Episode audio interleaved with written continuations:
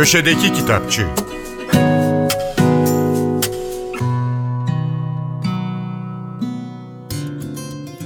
Merhaba, ben Adnan Bostancıoğlu.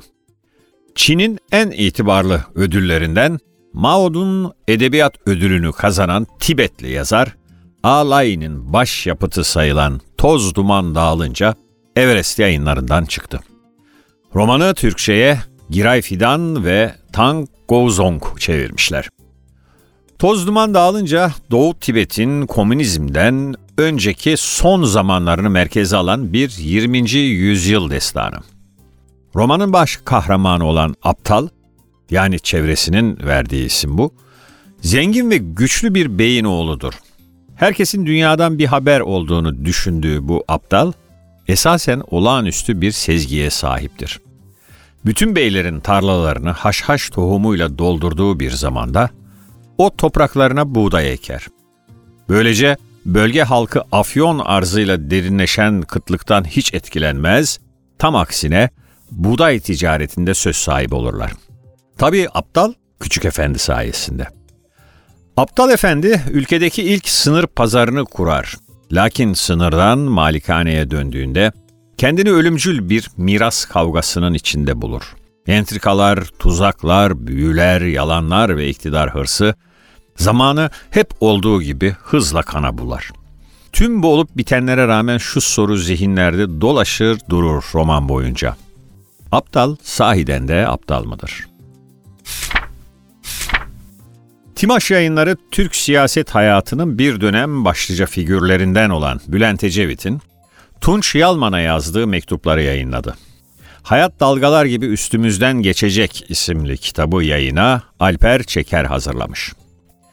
Ecevit'in mektuplarını yazdığı Tunç Yalman, Türk basın tarihinin önde gelen isimlerinden Ahmet Emin Yalman'ın oğlu.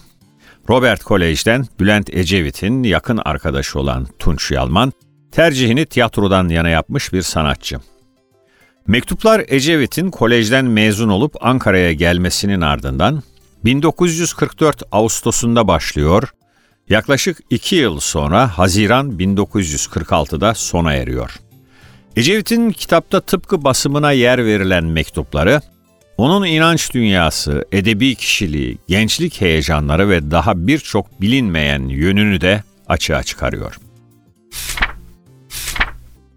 Yunan matematikçi, filozof ve astronom Thales'in fragmanları Türkiye İş Bankası Kültür Yayınları'nın Hasan Ali Yücel Klasikler dizisinden yayınlandı.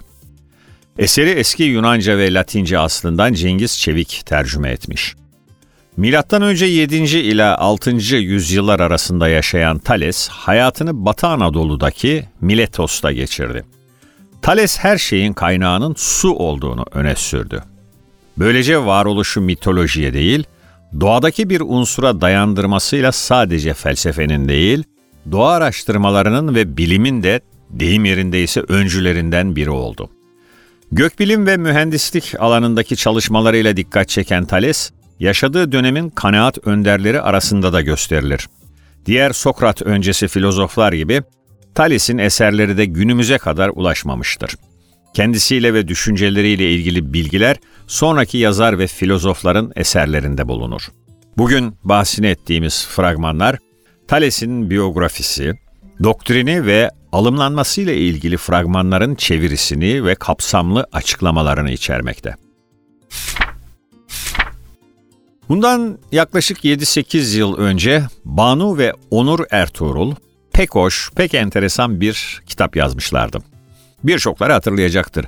Can yayınlarından çıkan kitabın ismi Lugat 365, bazı kelimeler çok güzel idi. Lugat 365'te tam 365 tane güzel kelime yer alıyordu. Anlamı, kökeni ve bir kısmı içinde örnek kullanımıyla. Lugat 365 bu defa Türkçenin farklı dönemlerinde dilimize girmiş. Hem söyleniş hem anlam bakımından birbirinden zengin 365 tabirle geliyor. Daha doğrusu geldi. Yazarlar yine Banu ve Onur Ertuğrul, yayın evi de Can. Lugat 365 bazı tabirler çok güzel de yer alan tabirler, hem Türkçenin eski dönemlerinden bugüne ulaşmış olanlar, hem de farklı dillerden aktarma kelimelerin bir araya gelmesiyle oluşanlar. Örnek mi? Güllük gülistanlık, cim karnında bir nokta, zehir zemberek, pupa yelken ve daha yüzlercesi. Dilimizin zenginliklerine merak duyanlar için.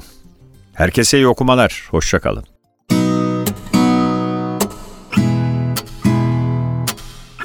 Köşedeki Kitapçı